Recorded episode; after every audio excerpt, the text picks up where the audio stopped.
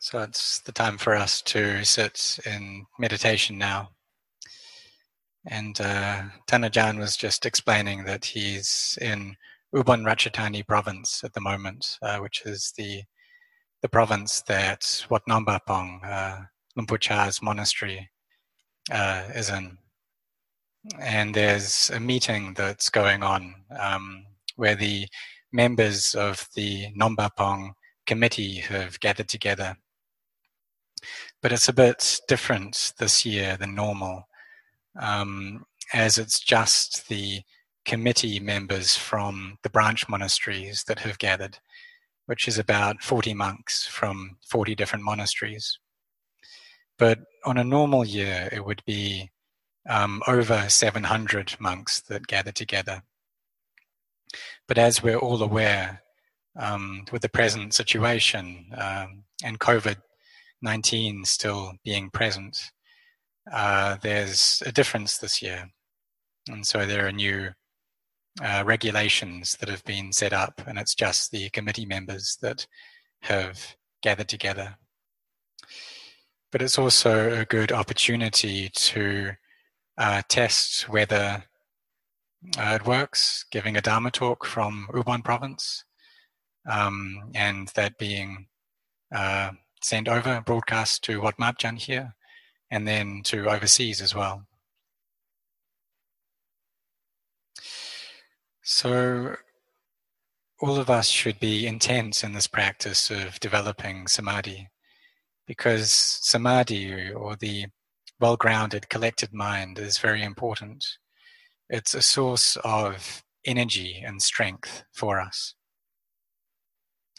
And it's something that we are able to practice now, and we should use this opportunity to do so. Another one of these palas, the strengths, the spiritual strength, is uh, or faith, and it's uh, it gives us the the motivation and the energy to build goodness, to be devoted to building up goodness, to creating merit, to um, sacrificing and helping out our societies. And especially so during these times when uh, many people are going through difficulty and lack. Um, if we have that faith, then we can sacrifice in order to help them out and help relieve their suffering. And there's also having faith in um, giving and making offerings to the Buddhasasana. If we talk about faith on a higher level than this, we get to the collectedness of body and speech, and this is sila or morality. So you can take up the five precepts or the eight precepts, and most of us would be taking these on on a regular basis and it's um, vital that we do this because it provides the foundation for a meditation practice, for samadhi and wisdom to be able to arise. And then, when these are present, we'll be able to develop our minds to the point where they can become pure and reach freedom. And this is what we refer to as wisdom in Buddhism, in the Buddha's dispensation. It's that which allows us to free ourselves from suffering. So, most of us have developed a certain kind of worldly wisdom, knowledge, and uh, we've gone to study in order to be able to to live our lives and um, keep ourselves going in this world. But this kind of panya or wisdom, it's simply not able to be able to uh, bring our minds to peace and calm. But when we have wisdom that comes from the Buddha's teachings, then we'll be able to put down the sense of self. And so, one aspect of doing this is through our creation of merit and of giving. And this allows the mind to experience purity to one level. So, this is the, and, and then from that, there's the wisdom that comes from keeping morality and being someone of integrity. And that is uh, important as it provides the basis for wisdom and for freedom. So, this restraint of our body and speech, if we compare it to a fruit, it's like having this kind of very good and good taste and firmness to the fruit. And then on from this training in Sila is the cultivation of um, samadhi, collecting our minds in and stabilizing them. And it's something that can be difficult to develop, but we need to bring up the energy and the effort to engage in this practice and do it consistently until it develops into a habit of our hearts and it becomes a place that our minds can abide and take rest in. Just like the houses that we have um, externally, our physical houses, they're able to provide shelter for our bodies. If there's a lot of heat or if the weather's very cold, um, we can use our houses to protect ourselves from that, to alleviate any suffering that our bodies may experience from being exposed to the elements. And so we can go into our house and uh, rest there and feel very at ease. But it's most important that we build a home for our hearts. And this home is done the building of this is done through our meditation practice and through the cultivation of calm and collectedness of the mind.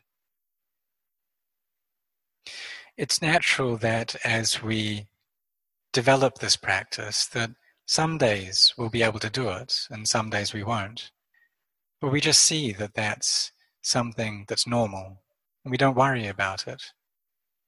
We don't worry whether our minds are going to be able to reach peace and calm every day. We just know that when samadhi is present, that it's there. When there's joy and happiness arising from the practice, we know that it's there. And when our minds aren't in a state of peace, then we know that as well. But if we carry on with this practice, this inner cultivation, and we do it without stop, then one day we will have to receive the fruits of that and experience peace of heart. We'll know what the mind that is full of joy and happiness is like, and we'll see that manifest in our own hearts. And this all comes from samadhi, or the mind that is well grounded and collected. From this stability, uh, wisdom is then able to manifest. So, for those who are able to um, gather their minds in to a firm and calm state, they'll feel the coolness and the peace of mind that comes from that. Some people really try to to carry on their meditation throughout the day. They recite Buddha in their mind constantly, but still there may not be much peace there. So what we need to do then is to also use contemplation and investigation in our practice. And a good object of this investigation are these physical bodies of ours that are composed of the four material properties or elements of earth, water, fire, and air. And we can pick out just one of these um, that suits us and investigate into that. Or we can take just one part of this body So, say the hair, or the teeth, the nails, the skin. We can do that. We can look into the elements. We can try and perceive the body as being unattractive. And all of these are methods and skillful means uh, to allow our minds to settle down, to calm them from the frantic state that they're normally in. So it's not the case that we just recite Buddha all the time. We can also look at the breath and take that as our meditation object. The breath coming in the body and leaving the body. And as we do this, the mind should feel at ease and feel a sense of contentment from that.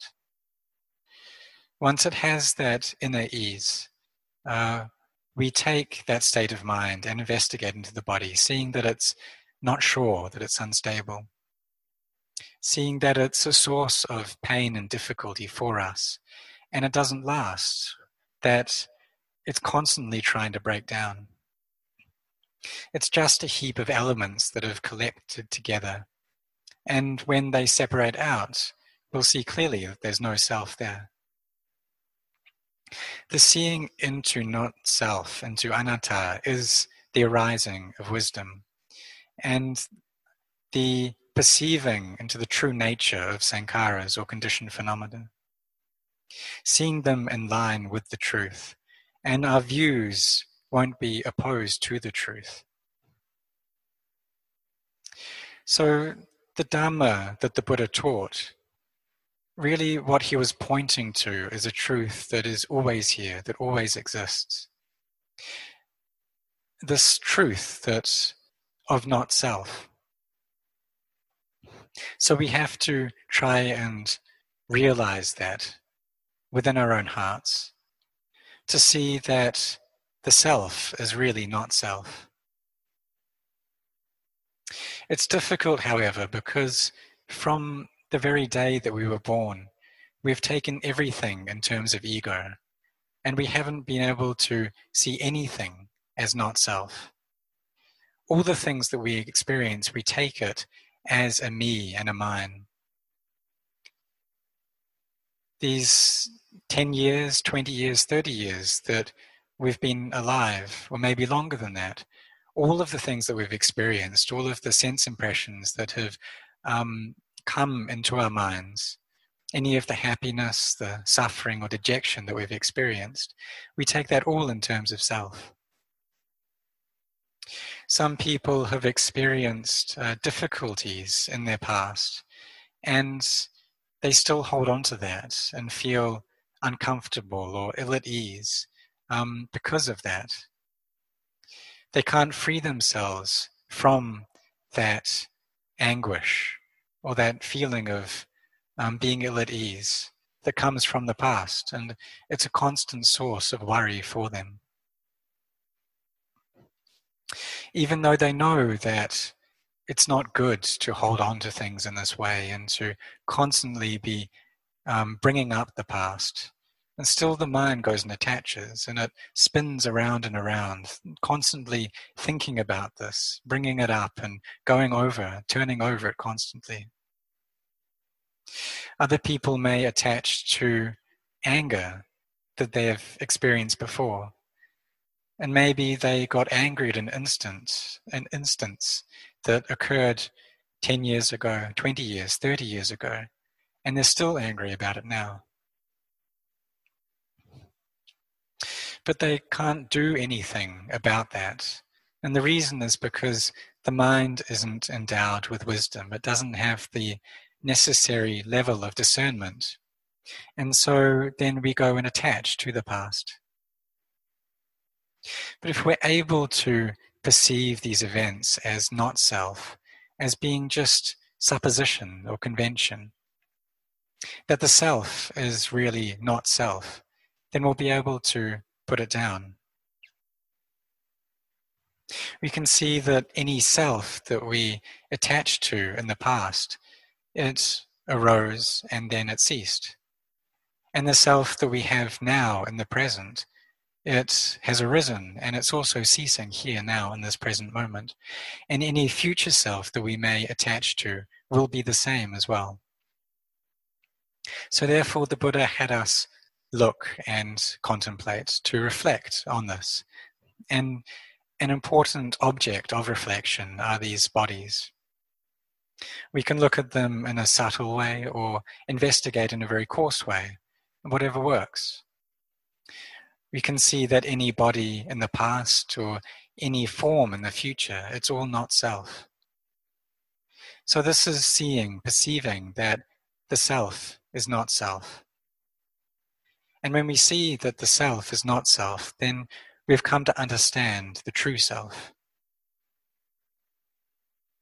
The mind will be able to abandon and let go of attachments and will find an inner freedom that comes through wisdom, through knowing, through the seeing into the nature of conventions and thus experiencing the liberation of heart. So, again, if we come back to the simile of the fruit, then samadhi, this collectedness of mind, it's like there being a sweetness to that fruit. And panya, wisdom, is having a fragrant scent to the fruit.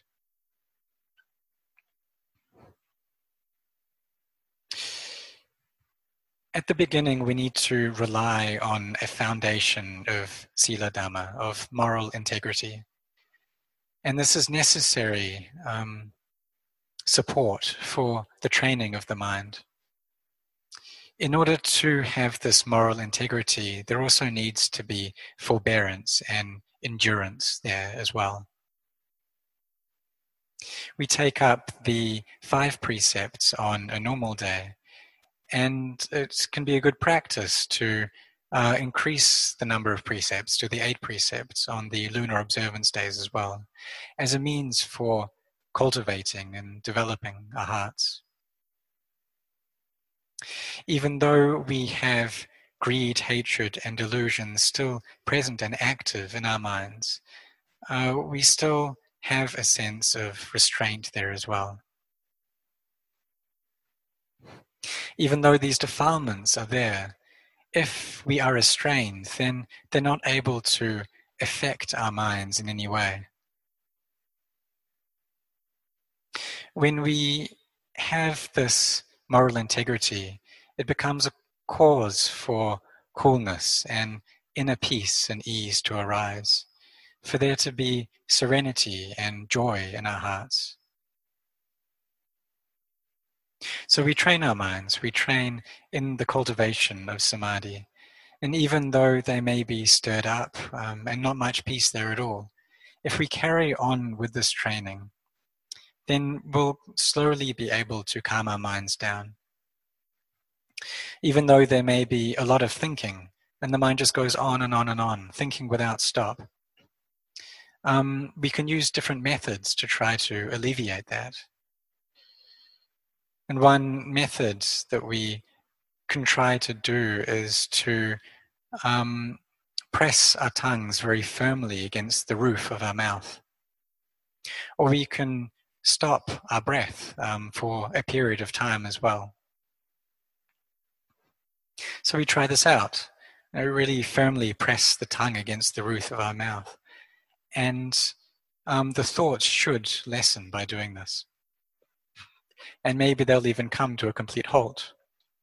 And these are the practices that the Buddha himself used before his awakening. That he stopped his breath, or he um, pressed his tongue against the roof, roof of his mouth. He practiced these austerities and these uh, means of uh, torturing his body. And in the end, he was able to find the middle way. He was able to even things out and find a sense of evenness in the mind as well. So, for us, when we're practicing, we should try to not be too tight and not too loose in the practice, but to aim for the middle way, to be able to let go as we practice as well. Some people think um, their thoughts go a bit too far when they're practicing. And they wonder whether they're going to be able to attain to jhanas, the states of absorption, or how firm their mindfulness or their, their samadhi will be, and what level of samadhi they'll be a- able to attain to. And whether that jhana will be enough for them to give rise to penetrating insight. But really, it's not necessary to think about any of these things. What's most important is the establishment of our minds here in this present moment, knowing what's going on now, and doing our best with what we have right here and now. So we take these minds and we train them. We try to cultivate and bring up a sense of peace. We develop and raise up the faith in our minds, and so that it's very strong and has energy. And we bring up effort as well. Whether we're feeling happy or sad, we look into our minds and see that all of those emotions are not sure, they're unstable. We train ourselves like this, and in the end, one day we'll be able to see and know the Dharma for ourselves. And it's just like Luang Por Chah taught that under the ground there's water there. And all it takes is for us to dig and to carry on digging without stop.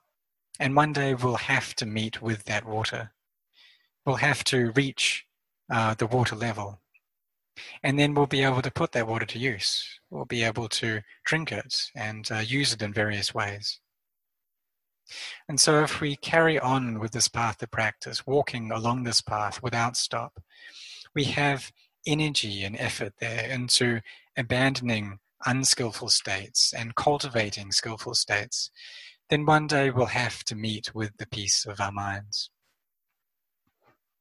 We'll be able to see into the nature of our attachments and that all of these things are just suppositions that our minds have come up with. When we realize that, then the heart attains to freedom, vimutti, uh, freedom from all of the aramanas, all of the sense impressions that we experience. So we bring up this saddha, this faith, and effort in our practice, looking at our minds and keeping our mindfulness here in the present moment uh, with the foundations of mindfulness. So, with the body, with the feelings, with the mind and Dhamma. We stay with the breath, reciting Buddha, or we can contemplate into the elements. And these are good initial practices to take up. But when our mind has gained more energy, then we'll be able to, to have that strength, the inner strength to contemplate further and look into the nature of Vedana, of feeling, that's there in our bodies and minds. If our mindfulness is sufficient, then we'll know that Vedana is merely Vedana. And then, as our practice gathers strength, we'll be able to contemplate into the higher levels of the Satipatthana.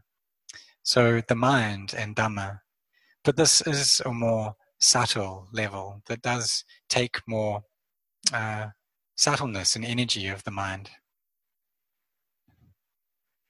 We'll be able to see that the mind is merely the mind, that it's not sure that it doesn't last, it changes. That all the defilements, greed, hatred, and delusion, um, we'll know the mind, we'll know whether they're present in the mind, and we'll know when they're absent from the mind as well. And see that these defilements just arise and cease. We won't then attach to any of them. And even when wisdom arises, we'll see that wisdom it's just wisdom. It follows nature, and we won't attach to that as well. There'll be a purity that uh, imbues the heart at that point, and a purity that comes from truth. When we investigate in a manner that allows us to see all things as being conventions, then we'll see into the emptiness of everything. So we need to try and reach this state to touch into the nature of emptiness.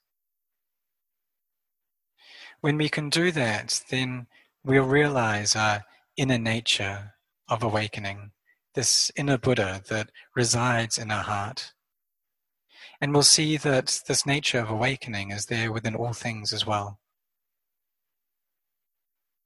But this requires for us to really bring up, uh, to apply our wisdom and to investigate. Investigate into the nature of emptiness um, so that we are able to let go. And using um, the recollection of emptiness and the reflection upon emptiness as a meditation object is suitable and appropriate for those who have a strong inclination towards wisdom. We'll see that nature is just this way. And it's only that we haven't been able to perceive that before because we've been so stuck in um, the realm of me and mine, of self. If we can separate our bodies out um, to a refined level, then we'll be able to see that they're just a collection of uh, protons, electrons, and neutrons. And then when we can separate even those out, then we'll see that there's no self there at all. There's nothing there. There's nothing left. It's all just empty. That all of the elements are inherently empty. In doing this, we then perceive into the true nature of all conditioned phenomena, and we'll know the Dhamma and have attained to the Dhamma. So, everyone should really try and cultivate this way to be intent and sincere in um, the raising up of the heart and bringing our minds uh, in line with Dhamma and truth. So may all of you grow in blessings.